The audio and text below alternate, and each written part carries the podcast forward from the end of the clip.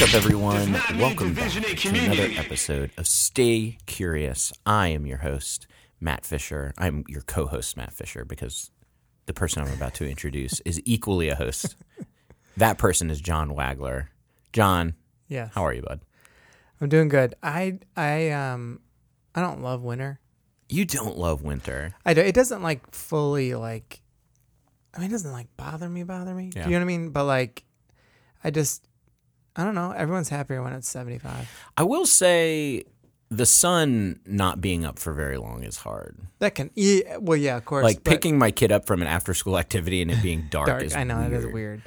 Um, I because I, bet- just think when it's dark, you want to Yeah. okay, time to huddle in and like, but I've been able to play more golf this winter than normal, so Oh. like that was been good. Yeah. you know, because we have like we've had a little warmer Mhm. winter, I think, through December, and then but the beginning of January is always like so cold. Yeah. you know, into the first part of February, and um, yeah, I just don't like it.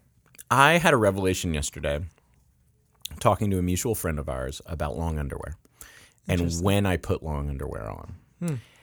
I put long underwear on when it's not that cold. I would say like below 40 I'll wear long underwear.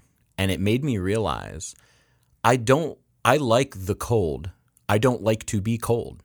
Part of what's fun right, yeah. like part of the reason I like winter is because I like to bundle up and, and like not be it's kind of like at night, you know, it's like nice to be under the covers and like you don't want your room freezing, but it's it's the reason we keep fans on during the you know, you want it to be a little colder than is comfortable Sure. outside the the the comforter, the sheets or whatever. That's the thing is I actually like bundling up. I, I had that I accidentally went on my morning walk without a certain layer on. I think it was I don't know, a flannel or something. And it was just a little cold. But I was like, oh, I don't actually like being cold at all. I like it being cold outside and me being warm under Layered up. layered up. Yeah, layered up, you know, face covered, gloves, beanie, the whole thing. Like just, Yeah. I guess I just like my eyes and my the nose, the bridge of my nose being cold. um, I just like t-shirt and shorts. yeah, y- yeah, I do. I get it. I mean, I you also grew up somewhere with brutal winters. Like I grew up in a place with no seasons. Yeah, no, I So get that That's kind of like I got my fill. I of- do. I got my fill of sun and sand. Yeah, Well, you're faring okay though. No, seasonal. no seasonal no depression. seasonal depression. I, that's not like a thing. I just, yeah, I just don't like it. Just don't like it. Just plain don't like it. Um, well, thanks everyone for joining us. We are going to continue our conversation about somebody else's podcast. We're going to talk about, continue talking about the rise and fall of Mars Hill. Um, but this episode, we're going to get a little more into like specifics of lessons we learned and, and, and kind of like themes that we want to talk about, less about like the actual content of that podcast. But it would be disingenuous to pretend like the conversation we're having today wasn't completely spurred on by Correct. both of our consuming this content. Which reminds me, I honestly don't know that I would have listened to the podcast if you weren't so. When it first came out, you and Lacey were like so psyched on it. We we were. I mean, yeah. bummed about it, but like we're so like, dude, you gotta You've listen got, to this yes, podcast. yeah, it's so intense. So intense. Um, so we're going to continue that conversation today. But before we do, we are going to do another installment of our new segment for 2022. Stay Stay furious.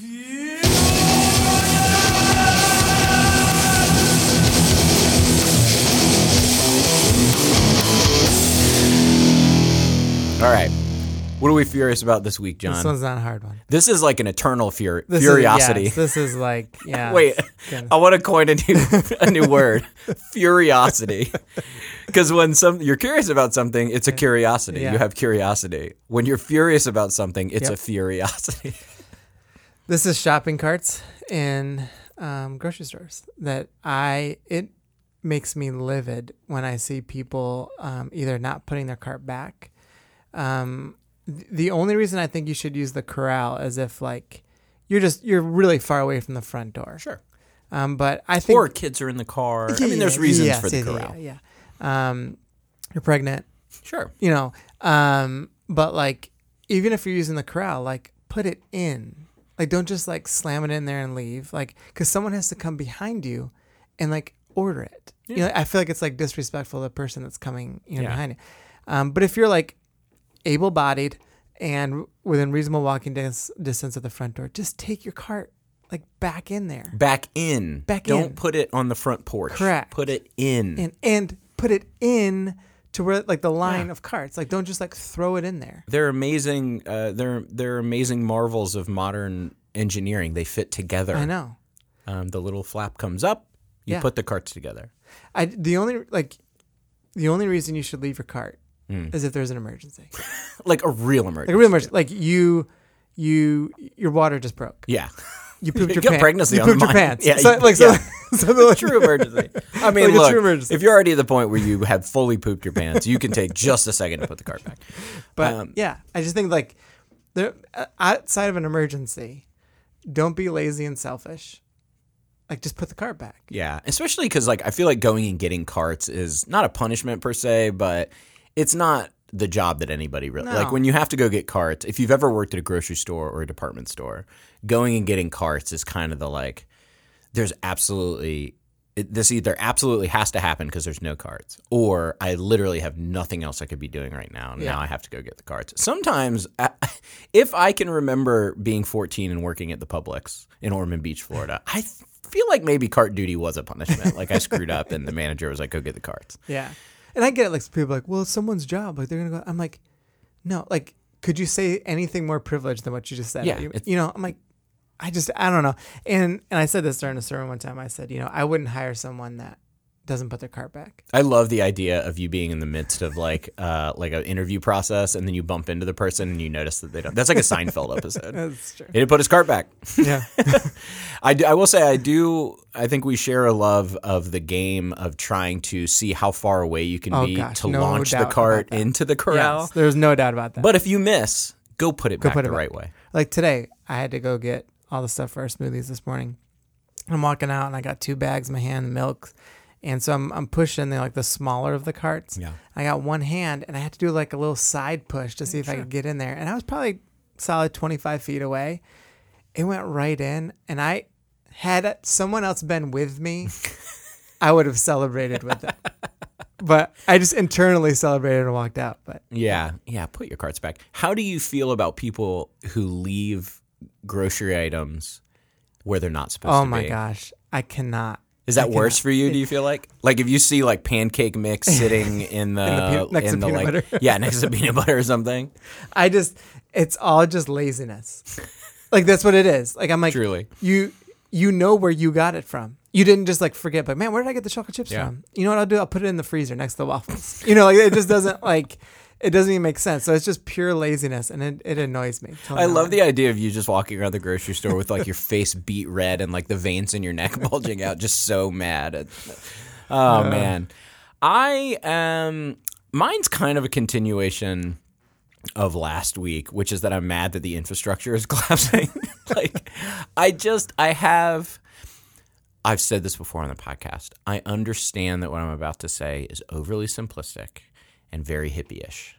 But it's like, it, did you ever see the old bumper sticker? It was like a T-shirt or something where it was like, "It'll be a good day in America when the army has to have a bake sale to buy missiles." Yeah, I mean, yeah, a long time ago. I yeah. know it's it was a very 60s 70s yeah. like thing but like I know it's more complicated than that but I'm just agitated that like all of these like all of our friends that are teachers are either so stressed that they can't deal with it Yeah. or like that they are like not well or they're quitting same with nurses and healthcare workers and it's just like we just haven't structured things so that those people are incentivized to to like put up with this kind of what where the world's at right now. Like, so I get it when, that they're quitting and and like walking out. It's like a hero banner. Like heroes work here is not compensation for all of the stuff that you go through to do those. Especially, I think, especially teachers. Not to like downplay what nurse because nurses have to deal with the COVID thing like frontline, frontline. Yeah. But like you cannot like pay somebody thirty-two thousand dollars a year, which, by the way, at this point is barely a living wage if you have children or whatever, Yeah. and give them a Starbucks gift card at Christmas and a button that says you're a hero, and like expect them to flourish, or Yeah. expect any of us to flourish. I but I think the issue goes like even before this though, right? Like it's like a systematic thing. Oh, this is totally a COVID is not the problem; it is revealing the problem. Yeah, it's like a you know should good teachers like the whole ec- education system. Someone needs like I can't do it. Like I don't I don't have all the answers, but I'm just like it doesn't work. I'm just saying it makes me mad. I'm not saying I have the Yeah, answer. I I, mean, my answer is And the whole thing's gonna get flipped upside down. my answer is always going to be the same, which is cut military spending by like one thirty second of its current its current expenditure and dump it into the public school system. It's very complicated, and I get all that. I get it, but or maybe it's not. I, you know, there's also always a, a the furious part of me is always like, is it? Is it complicated? like, take the money from there and put it over here. it's like it's probably more complicated sell a couple of Apache missiles to Russia or whatever, and Yeah. I know, but I am furious, and you know, sometimes being furious makes us not as rational, and so I'm not right. looking for a rational answer. I'm just saying I'm agitated, and my answer is Hard stop. sell a nuke. um, to who? That's the real danger. it's like I remember the first time I was like, well, if they would like get rid, you know, offload some of this stuff, and they were like, somebody said, who are they going to sell it to? And I was like, I don't know, somebody we're not currently at war with, I guess. That's like on a rotational basis. Yeah, like who's got money to burn but also doesn't hate us and like wants a couple of tanks. Elon Musk. You want to fix the school system? Sell a nuke to Elon Musk. Oh, don't even get me started on how Elon Musk could sneeze and fix most of the public school system with the amount of money he has. Oh man, that makes me furious uh, so much that I'm laughing. Um, all right, well, we are going to take a short break and then uh, get back into kind of talking about some of the things that we learned, some of the conversations that were spurred by the Rise and Fall of Mars Hill podcast, put out by Christianity Today and produced by Mike Cosper. Um, credit where credit is due. And uh, I think today we're going to kind of focus on what does this mean? Like, what does this story mean? What did we learn from it um, regarding leadership, power dynamics, um, sort of the higher level functionality of definitely our community, but I think the church as a whole. Yeah. Um, so we'll take a quick break and then come back. Y'all know we staying curious over here. And we're back. So we are going to um, continue this conversation that, again, was kind of brought on by our consumption of the content that is known as The Rise and Fall of Mars Hill, the podcast. Um, so last time we kind of got into some of the, you know, what the podcast was about, why it affected us. It was a little more personal. It was about like, what did I learn about me? Um, but now we kind of want to um, bring up and cover some more specific things that um, uh, the podcasts, I don't know, stirred up in us. Um, the first one of which um, is something that you and I have talked about before, but never, I don't know that we've ever fully done a an episode on it, but it's this idea of like leadership and social media, or like Yeah. specifically church leadership and Yep. social media. So tell me a little bit about what you're thinking on this and like why it kind of relates to uh, what we learned from this podcast.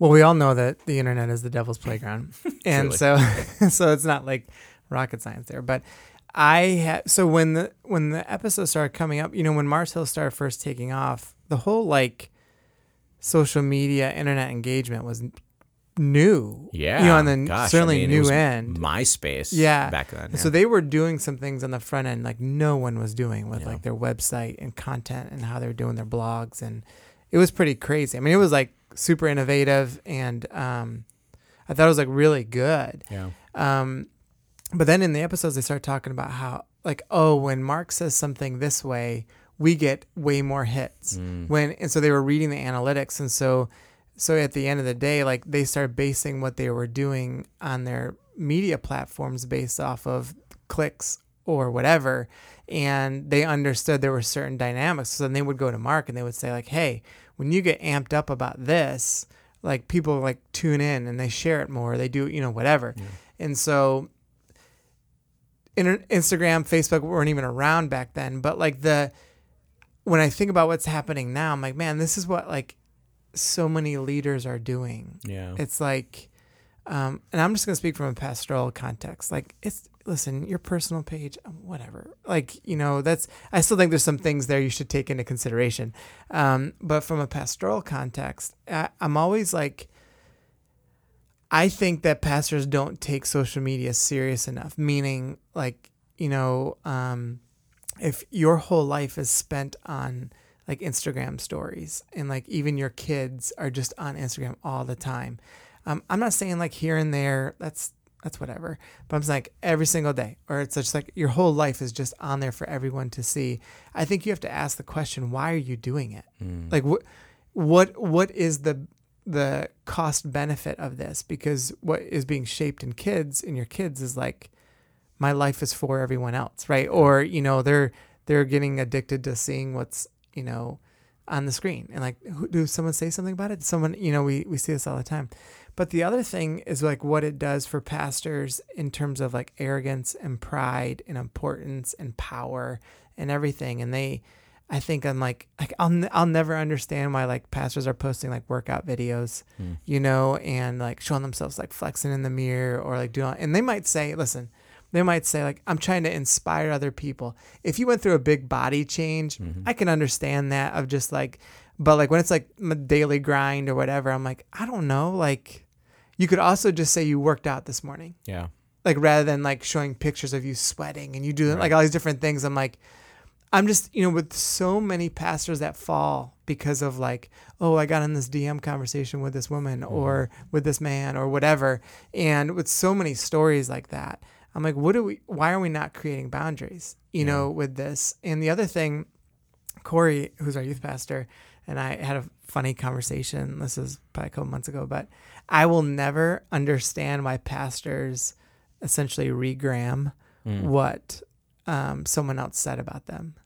Ooh, I don't know if I've ever seen. I'm like so blind to all this because I don't. So like you know how people will be like, yeah. so if you're like like um like well, it's not true. I follow like Pete Scazzero and Rich Villodas. I okay, so like Rich does it occasionally. really, Yeah, not not a ton. yeah, Um, um the reason why I know is because like I I've said everyone should read his book yeah, and he like repost it. Now the argument to that would be like, well, he's trying to like sell books or like Right. you know he's like trying to like increase his reach because what his book is good, and I understand that. Okay, um, I understand when someone has a book and all that stuff, um, to a certain degree. yeah, I what I don't understand is like so if I so if I'm preaching a sermon and someone posts something about my sermon, Mm-hmm. like I don't understand why I'm gonna repost that. Oh, it's like me being like going out and being like, "Hey everyone, look what someone just said that was really nice about me." yeah. You know, and I don't get it. Well, so I don't like it, but maybe I could give you if you truly don't get it. Well, Maybe I could give you a. I mean, I listen, I get it in terms of like the the the possibility of someone like being like, well, you know what, we have a public interaction together Yeah. that people can see, or this person thought it was important, maybe that speaks to someone else, or like I get that in theory. I'm judging by what happens on social media. I just don't believe that that's what people are actually doing yeah. as a whole. I think the core intent is to actually make the person who posted it feel like you're a real person. So then just send them a message. I, I I'm with you on that, but I mean, I I'm just trying to put myself in the position of like. I always talk about like the Mountain Goats is my favorite band, Yeah. and they're like on the grand scheme of things, not a super huge band, but they're definitely big for an indie rock band, Yeah. right? And I really like the singer. I like the things he says. Like I would, I like him more than a musician. I appreciate his viewpoint, his worldview. So like when he interacts with me on Twitter, it makes me feel good. Sure. And he probably knows that like answering fans makes them feel good. So I think that the the intent or like the the sort of like positive argument is, oh, it makes the other person feel good that this person that they see as somehow above or beyond them mm-hmm. has acknowledged that they're reading their book or watching their sermon or whatever. I think where I would agree with you is that A, that might be the positive intent, but it's not generally the reality. Mm-hmm. But also, it's sort of in a low key way acknowledging your own importance by saying, like, by saying, I'm one of you, the subtext is, I'm not one of you. Does that make sense? Yeah, that's my point. Like I, I just maybe if you injected the person with truth serum and they were just like, no, this is like just genuine interaction and and I don't. It doesn't make me more prideful. I don't get anything out of it. I I would be okay. Yeah. That's yeah, totally maybe- fine. Yeah, like there's there's the uh, there is a reality in which Rich, for instance, would be like, I just wanted John to know that like I see him and appreciate that he's reading my book, And I do want people to read my book and Yeah. and and I get that. And and some and I do leave some gracious room for someone who's got a book. okay, um, because I do understand that like you do want to sell it, you know. So I do leave some room there. I I just don't leave a lot of room um, with like like your own sermon, Mm. and I I just don't understand why pastors so frequently are trying to build a brand Mm-hmm. or trying to build like a platform in terms Yeah. of like even like sharing their own sermon clips. Mm-hmm. Like I don't understand it. Yeah. And I think that one of the things that we lose track of, going back to the like Mars Hill thing, is that um, we kind of want to believe that everybody is like a, you know, the term is tabula rasa, like a blank slate moral agent moving through life making good and bad decisions. Sure. Right. The reality of it is, though, is that we're all wired differently. Now, that doesn't give somebody the right to do something bad or do something like unjust. But those the the guys that were going to Mark being like, "Hey, when you say this, we get more clicks." We have to remember that like those guys probably didn't mean anything harmful by it. Their brains are just wired. They're a you know Correct. maybe a five on the enneagram. They're or something literally like doing that. their job. Yeah, they're literally just like to me it's interesting. And and like I don't know, I'm just a, I'm an analytics and a and a like they weren't thinking about the moral ramifications Sure. of it. Probably. I'm giving them the benefit of the doubt. Yeah. But in the same way now, the algorithms and all that stuff, it's like it just does what it does. It does what it was created to do. It's not a moral agent. It's up to us to decide how to use it and what's right and what's wrong. Yeah. Like we joke like the internet is the devil's playground, which is true in a lot of ways, and like the Instagram is evil, TikTok is evil, whatever, whatever. But the reality of it is, is that like it's just doing what it's built to do. And the people who built it probably aren't evil people. They're just the kinds of people who are problem solvers. And so somebody came to them and said, "Hey, a problem is um, people uh, don't get to see each other." Uh, you know, it's probably a good problem. Like, hey, you know, people live far apart; they don't get to see each other enough. We should we should solve that problem so that people can see pictures of one another more often. And then those people go into their room. You know, it's this concept of like powers and principalities being like a higher level of evil, meaning that the individual agents aren't necessarily all set toward evil. They're just all doing their own thing with siloed, with no transparency, and no one asking the question, is this wise? Yeah. Um, Yeah. Like I just don't. Yeah. Like that's the, uh, I mean, I think that Yeah, that's important to note that like the problem here is the lack of transparency and the lack of leadership, the lack of somebody or some people standing above it all, not above it all, but like outside of it all, going, cool, this is all working the way that it's meant to work, but should it be? Right.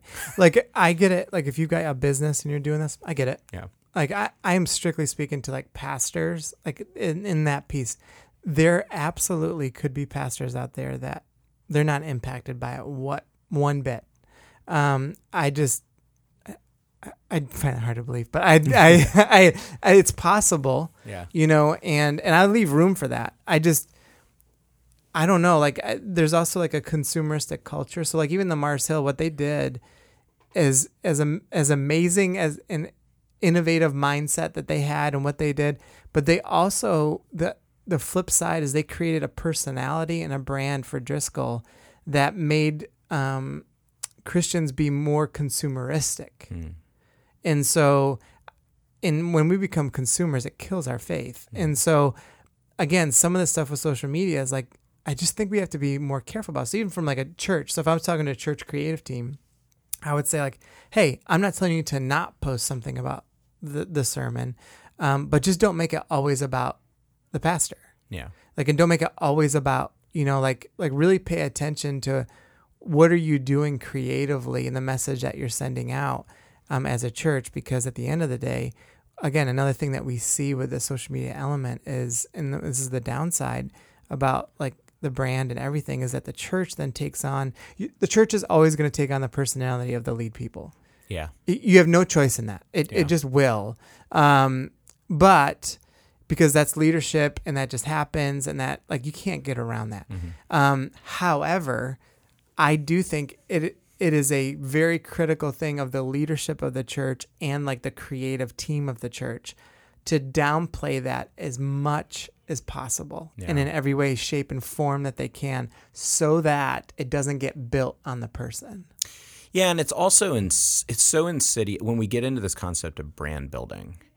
Again, we have to remember that it is an animal that does what it does, and you can sort of train the elephant to to ride it, but it's still a thing that is made to eat a lot, make another elephant, and trample whatever's in it in its path. You have to always remember that, like, okay, cool, we have tamed this dog, but like this dog still is like engineered to hunt and eat and attack anything that's like Yeah. invading its cave, right? Yeah. And with social media, it's like, um, or branding, like even take just branding in general. If you were to start preaching with a paper bag on your head because we were like, we just want to like no brand, like no, we just want it to be the word, right? The brand would be, oh, there's a pastor that that preaches with a brown bag on his Yeah. head, and people Yeah. would love it, Yeah. right? Like the the no brand is a brand. Yeah. Once you've decided that you're going to put your stuff on the internet, and I think that was a huge thing with Mars Hill was like it was revolutionary to put the stuff on the internet because this was back when you know for the, our younger listeners, this was back when you used to go on a website and right click a file. And download it. Yeah. There was no streaming. There was no iTunes. There was no. You would download it and put it on your, if you were lucky, iPod or Zune, like you know this little Yeah. thing that you carried around. Um, but it's like if you don't enter into that in the same way that if you don't like treat fire with the respect that it deserves, you're going to end up burning yourself or burning your house down. Like entering into that space where you are now talking to people who are not in the room with you. Um, you have to like treat it with the level of respect that it's not going to do what you want it to do. Yeah. It's going to do what it does, and you have to figure out whether or not you can ride the horse. Yeah, and I'm not even. And let me also say, I'm not saying I've handled this perfectly or that our Oh, church yeah. does or No, anything. I used to be a just, creative director. I'm not saying that Yeah. we did it perfectly at all. Yeah, I just this this conversation needs to happen more. And I understand the rebuttal of like, well, no, there are people in my community who like want to see someone in my role like being a good father. I'm not saying to not do some of these things because like that can be a good thing. I just I think leaders have to be aware of the the temptation of what attention does. And I don't think leaders again pastoral leaders pay enough attention to this reality of saying like hey man when i keep putting my life out there like in this manner that um, and i'm i'm doing it for clicks or likes or whatever um, even if i started off with like good intent there's a serious temptation there to be like whoa this just moved into a territory that really people are just consuming my life and so I, I made consumers out of people, and I'm not making disciples. I made consumers out of people, and this is actually a detriment to them. And so uh, maybe you do want to show you're a good dad or whatever, and for the purpose of being like to inspire other people. Well, maybe just think through what that looks like. You know, being intentional about it. You know, Yeah. and and when you're selling your books or whatever, that, that again, that to me that feels like a different category because it's like a it's like a business that you're doing at that point in time. But um, but anyway, I just think as pastors, what I saw in like Mars Hill, I was like, man, you know, they did all these like super cool things, but there was a devilish side Yeah. to it so quickly. Even though I do believe they started off in like a really good. My guess would be they started off in a good mindset of Yeah. being like we can reach a lot of people, and so they hired very creative people to do that. And the the point is, those creative people probably had a good like, oh, we can They were doing what they do. Yeah. But I'm saying the downside to Yeah. that is from pastorally, you we've got to be over the top with like boundaries and over the top with like making sure we aren't building something that I don't care what anybody says. Like when someone likes a post or like retweets something or like it feels good. Yeah. It's because it's engineered to work that Yeah. way. And it's okay. It feels good. I'm not saying it Yeah. like that's a bad thing. I'm just I don't think enough pastors are careful enough with it. Yeah, and I, you know, I think that it all goes back to like, did you, ever, you saw Jurassic Park, right? I mean, so long It's so long ago. Well, there's the scene where Jeff Goldblum's character is like railing against the idea that they're make that they're making dinosaurs. Right. And he basically says like, your scientists were so preoccupied with whether or not they could, nobody stopped to ask whether or not they should.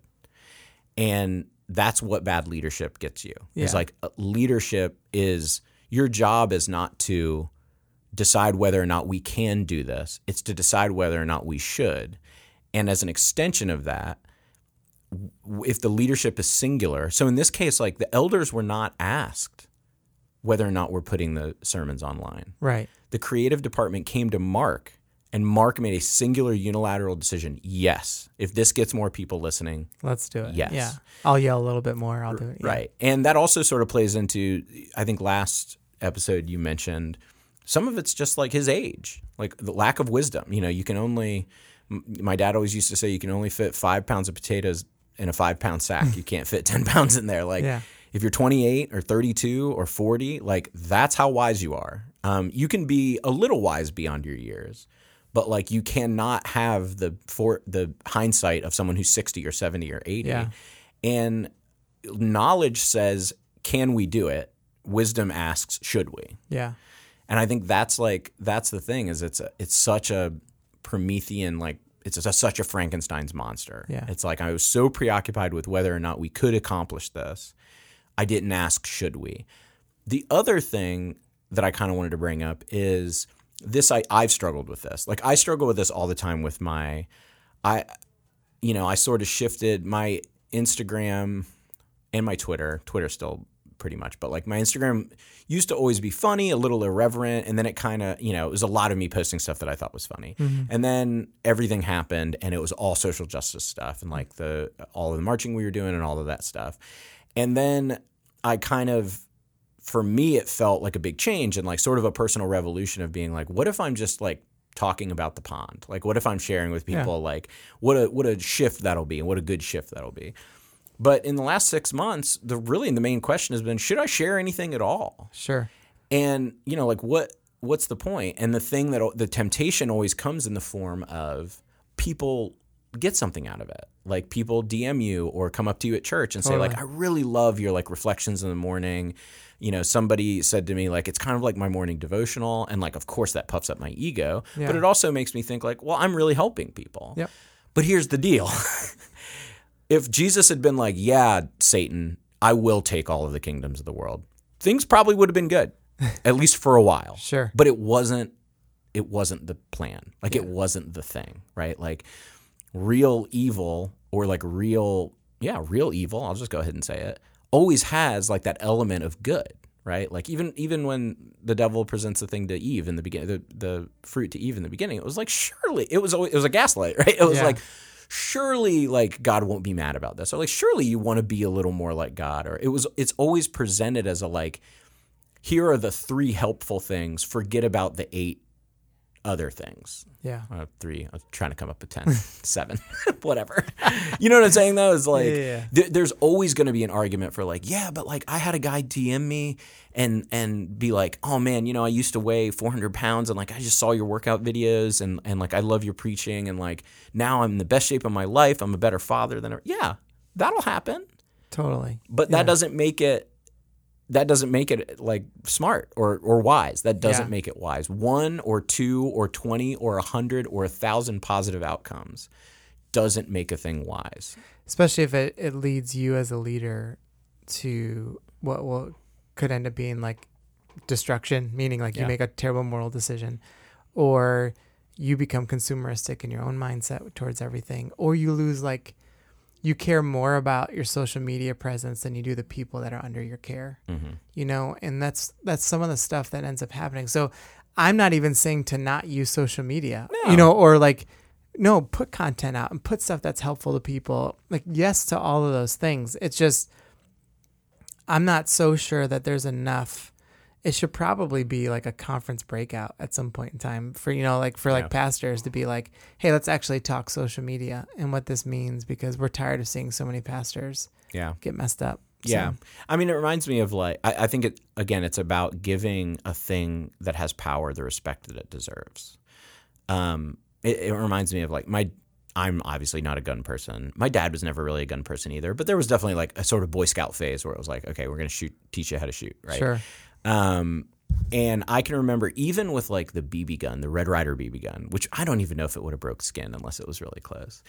My dad was always like, "Don't point the barrel at yourself or anybody else unless you intend to shoot them." And you know, I can remember as a kid because I was a schmarmy, you know, know-it-all kid. I was like, "There's no BBs in it. What does it matter? It's not cocked. What does it matter? There's no BBs and it's not." Tra-. But it was just like, it doesn't matter. Point it at the ground. Yeah. Don't point it at anybody yeah no matter whether you know it's loaded or not.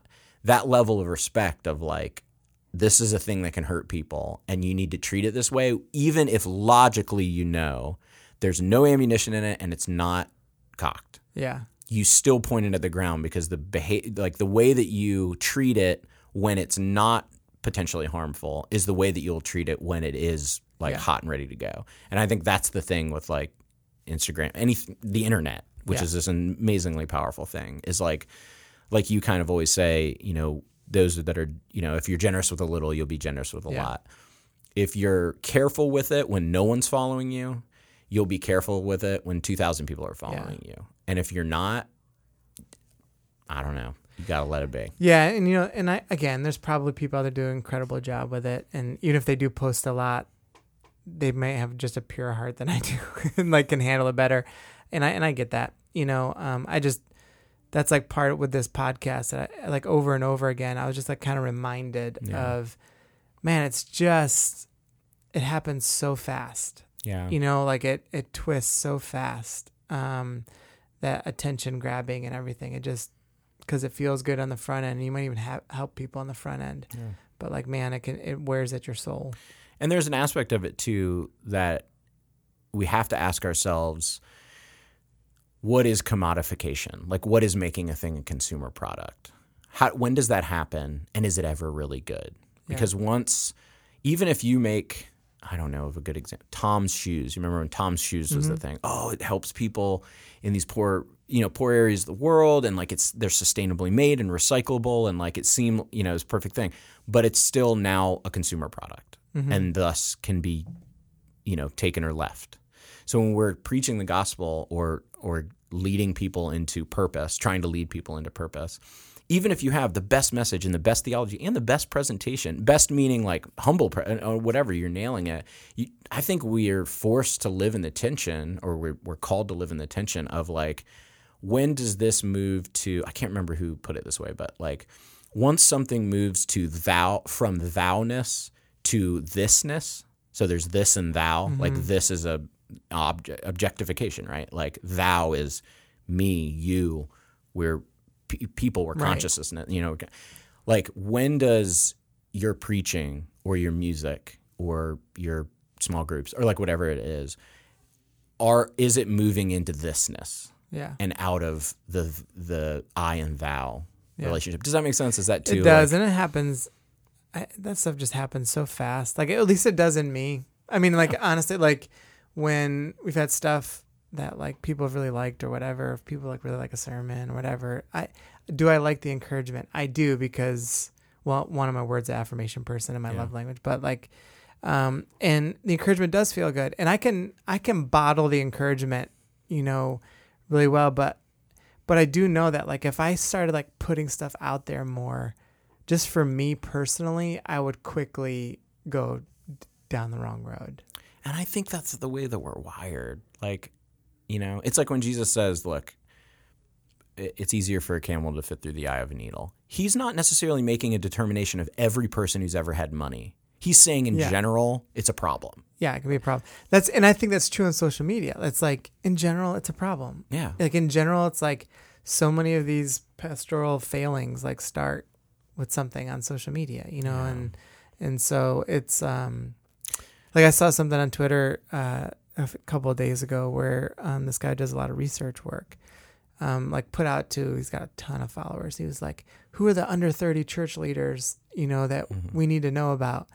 And um, like so many people like went back at him and be like, "This is literally the worst idea ever. Like don't like don't do this you know don't try and bring all this attention to like these up and comers and don't and it's not just like oh like i know i'm 45 it's not like oh you're just in your 20s i'm not that's not what i was coming from. It's just like man we just gotta be like really careful with like attention and and all of that. Like that is like um, it's hard and i get it because it does there is pastors if you again if you could get the truth out of them quite often you have a feeling of being up on stage. You you will get a rush of well people are listening to me.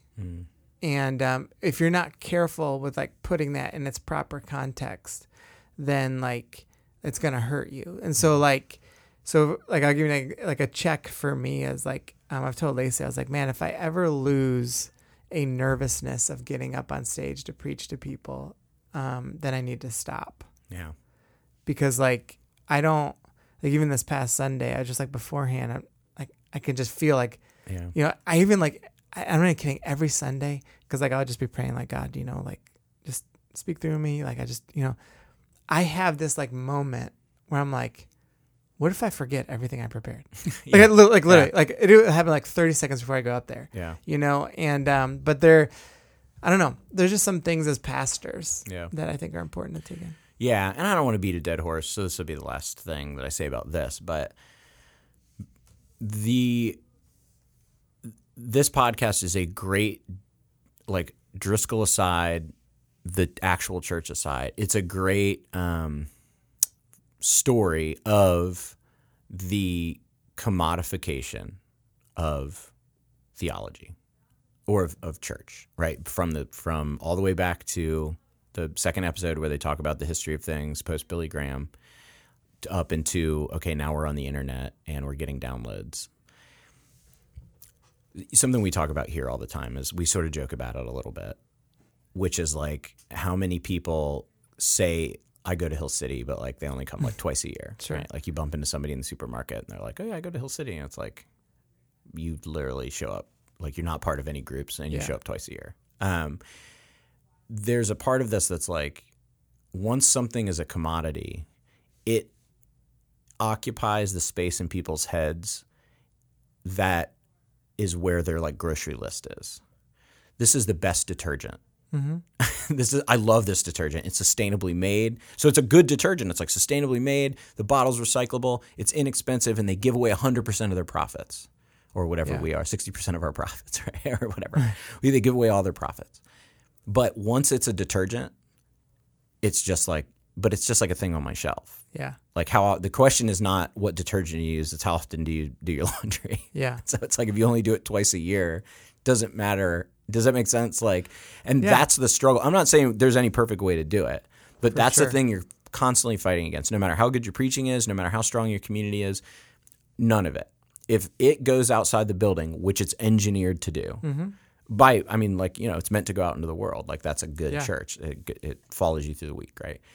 Once it does that, it takes on an aspect of commodification that is dangerous yeah and is hypercharged by being on the internet at all um, in a way that like some old you know anglican church that literally doesn't even have a website or whatever Yeah. you know it doesn't struggle with as much again those those folks and that they can struggle with other things and yeah there's other struggles for like, sure yeah it just like For when sure. we're talking about like this podcast with mars hill was like it was drumming up right this reality of attention Yep. of like branding Yeah. of getting the word out and all that stuff and again those things can all be good and you can do them they're just i think for me personally and also if i were talking to other pastors in particular i would just be like man you got to wrestle with this every time you post you mm. know or you know maybe every month going back and being like man how, how did i go about this the right way and is there something i need to ch- you know shift or change to make sure i'm staying in a good spot so yeah yeah absolutely well horse beating I know we're beating the horse. So we are um, coming to the end of our time. Um, I think that we will do another episode specifically on power dynamics. Okay. Do you feel like that'll be long enough? I mean, we can't do that in like five minutes. i know yeah yeah so we'll do another sort of a part three um, on power dynamics and how that kind of played into this story, but also how how we see it play out in normal life um, and kind of what we do to make sure that or try to make sure that um, things stay balanced and, Yeah. and stay good. So um, thanks for joining us in this uh, second part of our conversation, um, kind of spinning off of uh, the rise and fall of Mars Hill. If you have questions, comments, quotes, quips, or concerns, you can email them to staycurious at hillcityrva.com. Make sure to rate and review us if you get a chance. Share the episode so that others can get in on the conversation. And as always, remember until next time to stay curious. Curious.